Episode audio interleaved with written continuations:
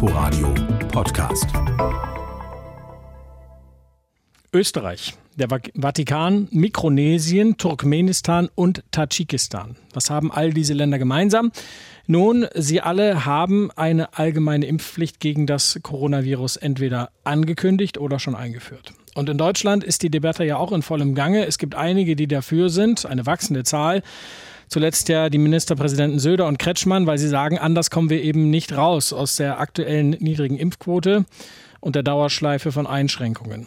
Andere, wie der noch Gesundheitsminister Jens Spahn, sind dagegen mit Verweis auf das, was der Staat gegenüber seinen Bürgern eigentlich darf und was nicht. Also, das ist eine schwierige Frage. Julian Niederrümelin kennt sich mit solchen Fragen aus. Er ist Philosoph und stellvertretender Vorsitzender des Deutschen Ethikrates. Guten Morgen, Herr Niederrümelin. Ja, guten Morgen. Wenn ich Sie gleich abklopfen darf, dafür oder dagegen allgemeine Impfpflicht?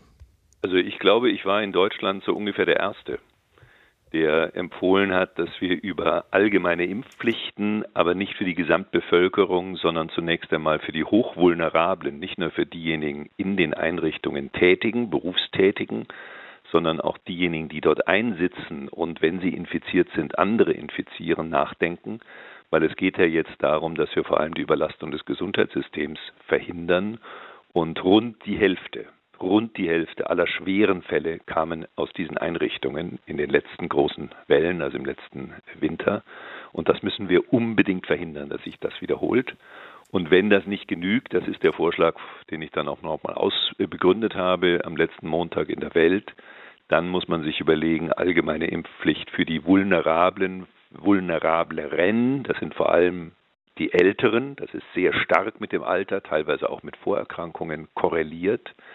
Äh, in die allgemeine Impfpflicht einzubeziehen. Das könnte man so ähnlich wie bei der Impfung dann priorisieren, altersmäßig priorisieren, über 80, über 70, über 60.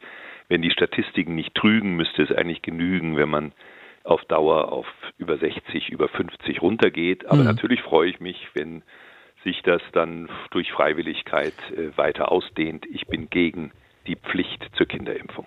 Also ich fasse zusammen äh, mit unter, also im Grunde genommen jeder, der sich in einem Altenheim aufhält, ob jetzt beruflich oder weil er oder sie da wohnt, das wäre, äh, solche Leute müsste man impfen ähm, und womöglich im Krankenhaus auch, ja?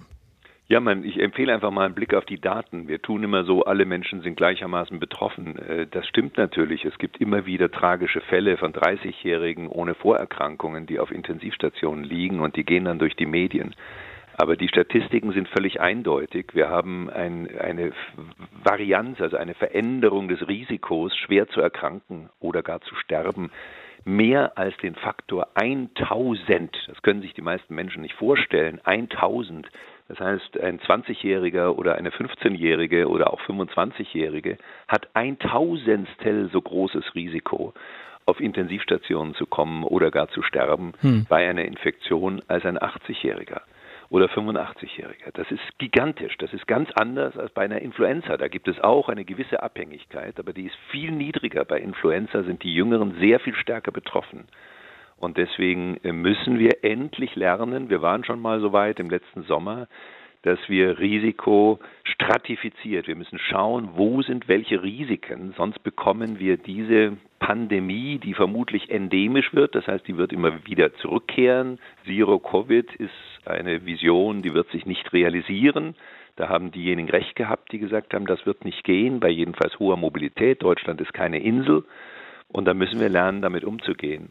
Aber und das müssen wir mit Herr, fokussierten Maßnahmen tun. Herr Niederrümelin, wäre nicht eine allgemeine Impfpflicht äh, von dem Standpunkt her besser, dass man sagt, man behandelt alle gleich und sprich, Sie haben ja auch gesagt, durch klare Regeln können wir das gesellschaftliche Klima beruhigen. Also sprich, wäre es dann nicht einfacher zu sagen, es ist eine schwierige gesundheitliche Situation. Es gibt Impfstoffe, die nachweislich äh, sicher sind. Also bitteschön, alle lassen sich impfen, die das auch können.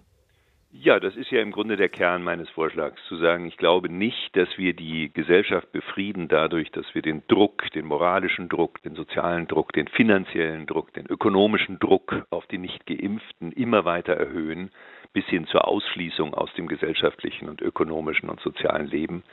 Äh, Im Übrigen ausgerechnet Ministerpräsident Söder hat damals, als die Politik flächendeckend gesagt hat, es wird keine Impfpflicht geben, das habe ich damals für sehr leichtfertig gehalten, zu Beginn der Pandemie ein solches Versprechen zu formulieren, in der Pressekonferenz hinzugefügt und auch keinen Druck auf Nicht-Geimpfte wird es geben.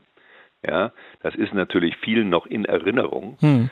Äh, und das wirkt sich jetzt aus. Äh, ich glaube, dass diese Debatte eher beruhigt wird, wenn wir allgemeine Maßnahmen, die wohl begründet sind und die für alle gelten, für alle jedenfalls nach einem bestimmten Kriterium, ich habe gerade eins angegeben, etablieren.